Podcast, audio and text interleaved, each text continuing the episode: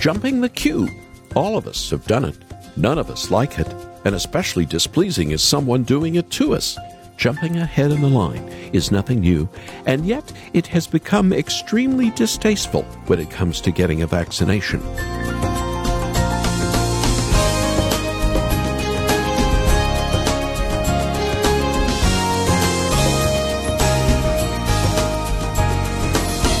A Vancouver couple stands accused of flying a private jet to the Yukon, failing to quarantine 14 days, driving to a First Nations reservation, falsely declaring they worked at a local motel, and then the unconscionable, jumping the line and getting their vaccinations early for coronavirus. They could do time in jail after already receiving $1,000 fines once they were caught at the airport trying to slip back home. When it all came out last week, Rod Baker lost his job as CEO of Great Canadian Gaming, a casino operator. Pride reaches us all. Living as a servant, respecting others, comes only by pure grace. Welcome to Haven Today. I'm Charles Morris, sharing the great story that's all about Jesus, and welcome to a brand new week and a program called Where is God in a Coronavirus World. It was early in the days of the pandemic. I was concerned. We had been interviewing people from all over the world sharing their stories of survival. Others where I lived didn't even yet think it was real. And others were talking about those they loved who had died. COVID 19 was spreading. The Lord sent a little book my way that helped refocus my heart and mind on the comforting truth that God is still in control. In a moment, I want you to hear the conversation I've had with the author of this book that the Lord used in my life to bring me sweet comfort.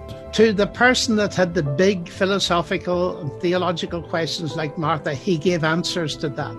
But to the person who was weeping, he wept too to show that God is a heart that understands. And that mm. tells me something about the heart of God. That's Oxford professor Dr. John Lennox. He's smart but even more, he loves Jesus.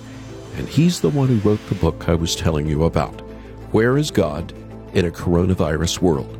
He'll be back with us in a moment to talk about the hope we can find in Jesus, even in challenging days. After the program, I'd like to send you a copy of John's book for your gift to our ministry, and our number to call is 800 654 2836. That's 800 65 Haven. You can also go online and read a few chapters for the book. And after that, make your gift at haventoday.org, haventoday.org.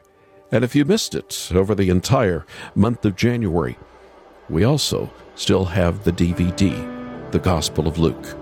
You can get that from us too when you get in touch. And now let's open the program. Here's Matt Boswell and Matt Papa Lord, from sorrow's deep I call. Lord, from sorrow's deep I call. When my hope is shaken, torn and ruined from the fall, hear my desperation. For so long I've pled and prayed, God come to my rescue. Even so, the thorn remains. Still, my heart will praise.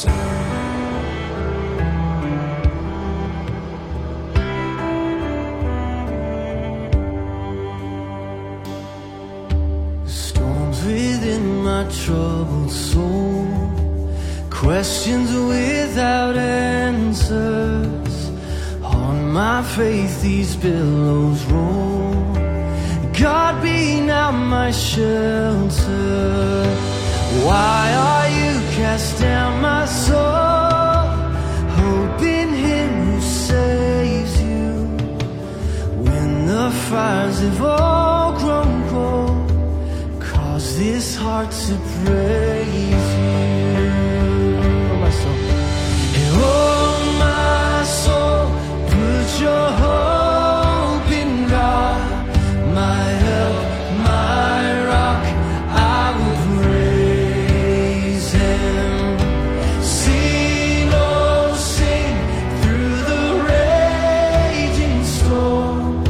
still my God, my salvation.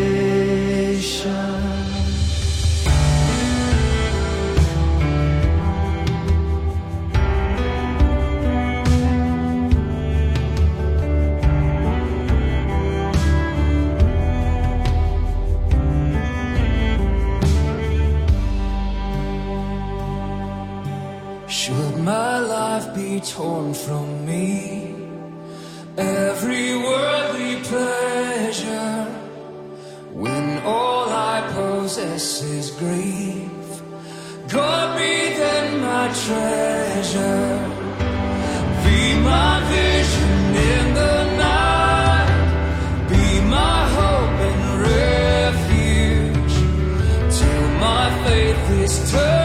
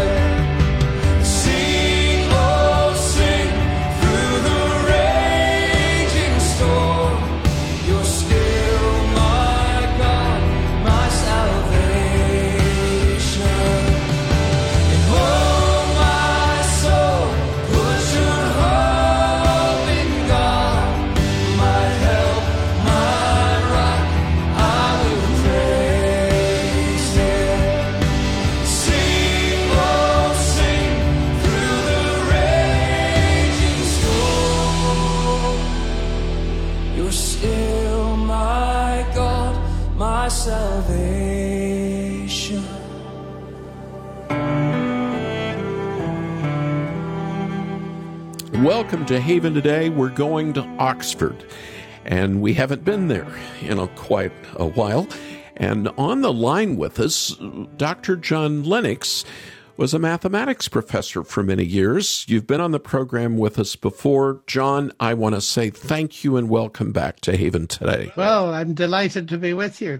You not only have a, a, parcel of earned doctorate degrees and taught at Oxford yourself, but you actually were a student of C.S. Lewis. I believe it was the final class he ever taught. Am I am I right on that? Does my memory serve me right? I, I was only a student in the sense that I heard him give his final lectures. Um, but I was at those lectures in 1962, and very memorable that experience was because Lewis has had a huge influence on me. Wow. Well, with that background, what I want to talk to you is a sweet book that you wrote when the pandemic first broke out. And uh, that's your book, Where is God in a Coronavirus World? And I just want to say, first, John, thank you for writing that book. It has ministered to me, uh, but I'm sure it's ministering to others too. Why did you decide, as a mathematician, as a theologian, how did you decide to write a book on COVID? It was very simple, actually. When the lockdown started, I, being a mathematician, I realized this is going to show exponential growth and it's therefore going to be very scary. And seeing that I was going to be confined to my home, I thought, what can I do? And it suddenly occurred to me that because I believe that the Christian faith has got something very important to say into situations like this, that I would at least try and sit down and write something that uh, would be fairly short, but would deal with some of the major questions that people would be asking and the pain that they would be suffering. And that's the genesis of the book. Mm. Now, you didn't set out to write a book as to why people should or should not wear a mask. You wrote a book that's more significant than that, didn't you? Uh, I think uh, the medical advice, of course, is extremely important. But I was concerned with the much deeper questions because COVID 19 raises those big questions. You can't think of an epidemic or a pandemic in which many people are dying without thinking of the significance of death. And that brings you to the question of eternity and God very rapidly. Well, let's let's talk about those big questions. What are the big questions that everyone, especially Christians, need to be considering right now because the pandemic is still with us. We're in a second wave right now. Well, the title of my book reflects the hardest one Where is God in a Coronavirus World? Mm-hmm. And I attempt in this book to give what I believe is a rational answer to it. There's no simplistic answer to this ancient problem of pain and evil.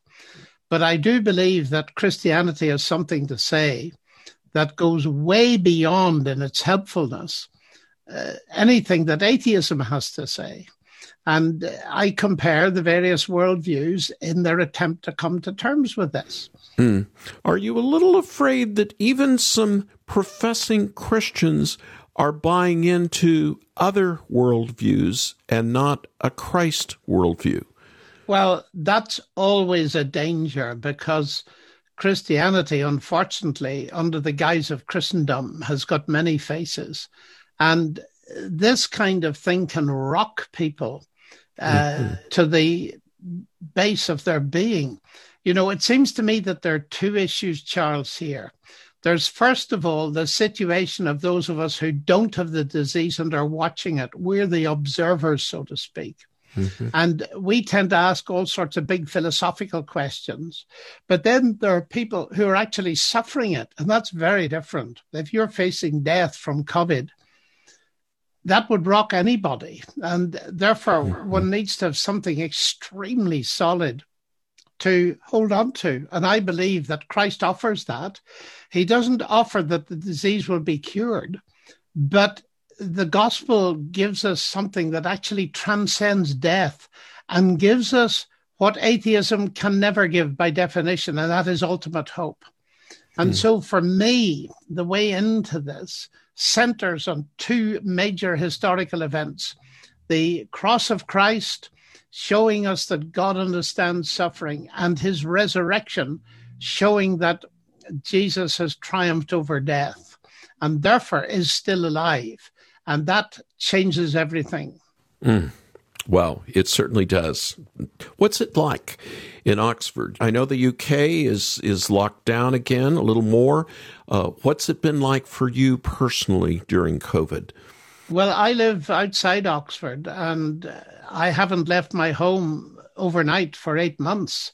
We have been from time to time in such a serious lockdown that not even our grandchildren can visit us. At the moment, we're limited to meeting with a total of six people uh, under our own roof. So we're going to be able to see part of one of our um, grandchildren group, but not the whole family because they've got six in their family and they can't all come.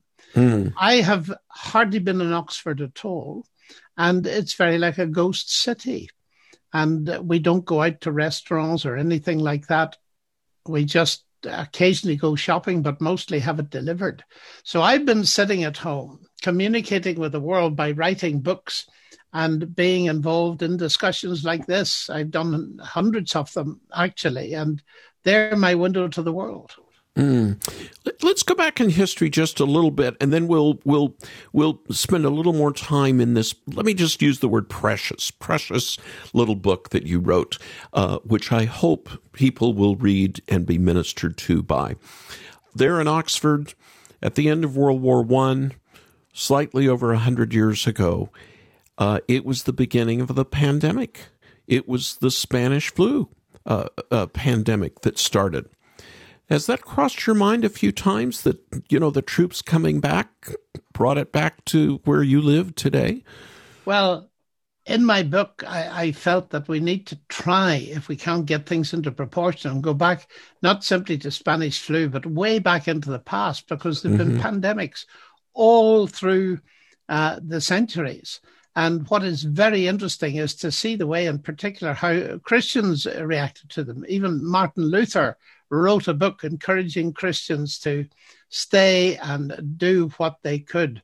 And you know, I feel it's very important as a Christian to remind people of the legacy of Christianity and setting up hospices and hospitals, nursing, all of those things are a gift of the Christian faith to the world. And it's very important to remind people of that. But we have been there before, but of course, no, very few people remember the Spanish flu in that sense. They remember later incidents of SARS and uh, epidemics like that. But the point is, once you get caught up with it and see something that is extensive and is unpredictable in the way in which it's transmitted as the current thing, we, we just haven't been here before. People have no parallel experience to put alongside it. Mm, mm. Well, let's touch a little more into your book. It's a short book. It's it's only 60 some pages long, but that means it's readable and it's accessible for most people, even though it's written by a man who taught mathematics at Oxford once upon a day. Where do you find your hope in this pandemic and how are you sharing that that's going to encourage me and our listeners? Well, I find my hope uh, through scripture as it tells us about the way in which Jesus himself dealt with situations. And what I find very encouraging in particular is the, the story of Lazarus, Mary, and Martha. There you have a, a nuclear family. Lazarus was very ill. And the sisters sent a message to Jesus, who was many miles away, just telling him that Lazarus was ill. And of course, they expected him to come, but he didn't come. And they went through the awful emotion of watching their beloved brother and presumably breadwinner die. Hmm. And then Jesus turns up. And first of all, Martha meets him and says, Lord, if you had been here, my brother wouldn't have died. Now, that's a coronavirus kind of question. Lord, where were you? Uh, were you socially distancing? Because if you were here, he wouldn't have died. So she believed he had the power. Her problem was he wasn't there. And that's the kind of thing that people are raising.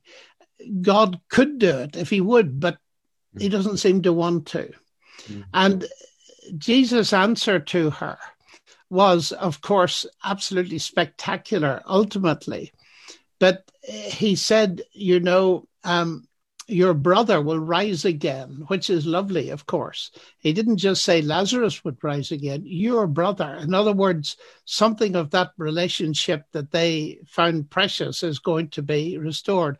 And Martha then went into theology and said, Yes, I know he'd rise again the last day. He said, I don't mean that. I am the resurrection and the life. Mm. And that statement is so spectacularly absurd unless it's true.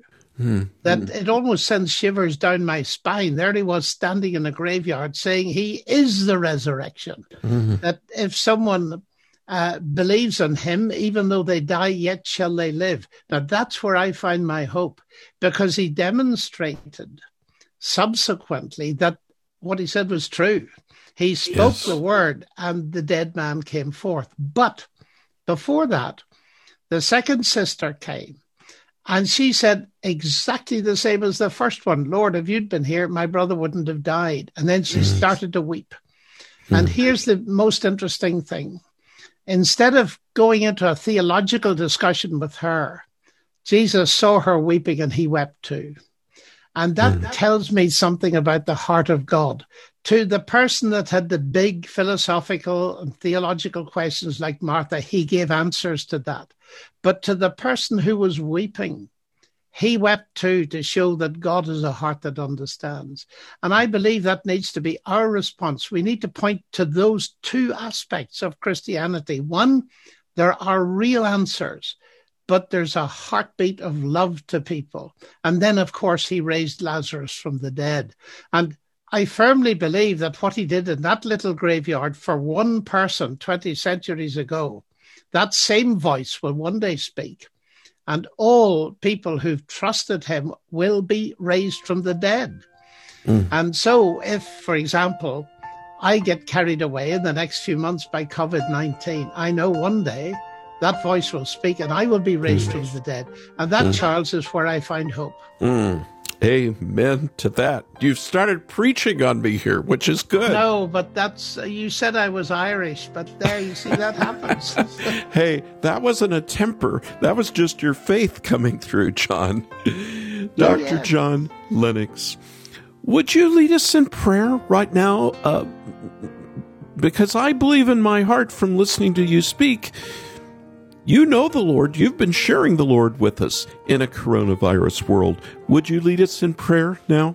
Of course I would. because God is real. Father God, we just thank you that these things are real and that as we come to you now, we're entering in to another world where you are the God and King. And we pray for people, particularly today, who are suffering pain because of COVID, the loss of loved ones, people who are anxious because of their job loss or the difficulties they may get into or not seeing relatives or loved one. Lord, we pray that you'll help us to turn our hearts to the wonderful message of the gospel and open those hearts with all their questions to you. We thank you, Lord, that you have got answers to the big questions, but also you have a heart of love that showed itself when the Lord Jesus gave himself for us. So, Lord, we just pray for a world in pain that will learn that God is nearer than they think, even in a coronavirus world. For we ask it for Jesus' sake. Amen. Amen. Oh,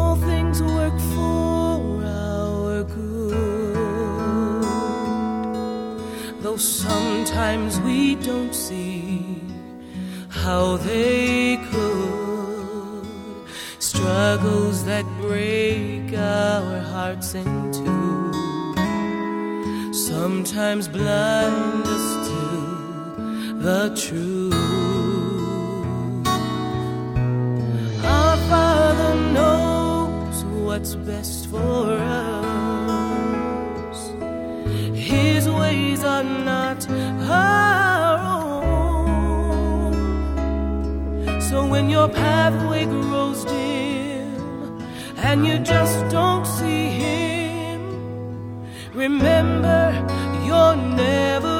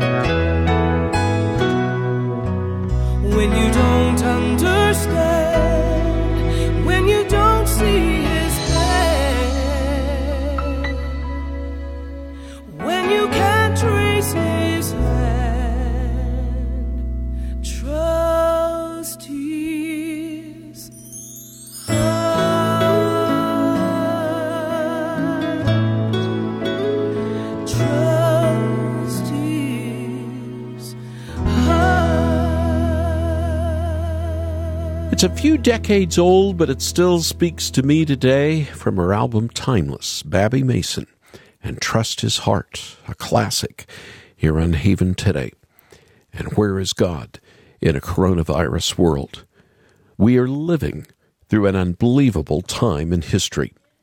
The COVID 19 pandemic has shaken many of us, and it's caused us to ask some real questions. If God is all loving, why does he allow this pandemic to spread? Or if God is all powerful, why doesn't he eradicate COVID right now?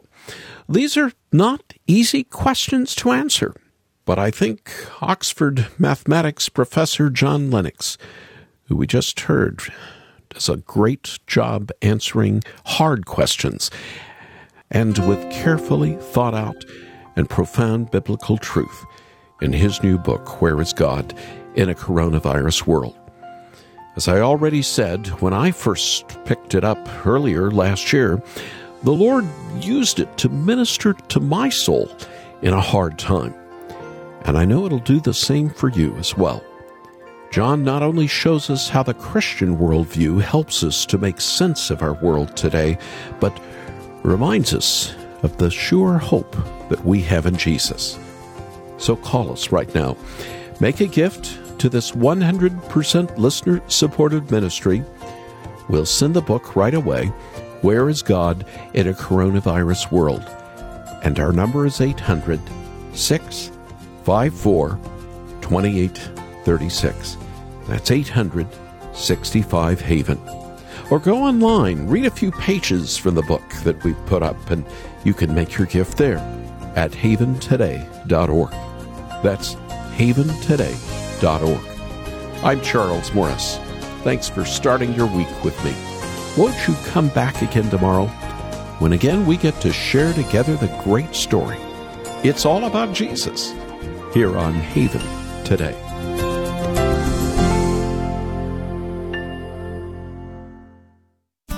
Here for your encouragement and your walk with Jesus. I'm Charles Morris with Haven Ministries, inviting you to anchor your day in God's Word. If you take a walk on the beach, a number of observations will preach to you in ways only the Lord's creation can. Psalm 19 says, All of creation proclaims His glory. The beach is no exception. Consider the water and the sand. The hotter the sand is, the colder the water feels. The same sun beats down on both. With us, the hotter our circumstances, the more refreshing the Lord's comfort and grace is to our soul. Now dwell on that cold, refreshing water, rolling in, wave after wave, unstoppable, relentless. He who did not spare his Son, how will he not graciously give us everything? The Lord's love in Christ, Romans 8 tells us, is just like this. Spend more time with Jesus with Anchor Devotional. Visit getanchor.com.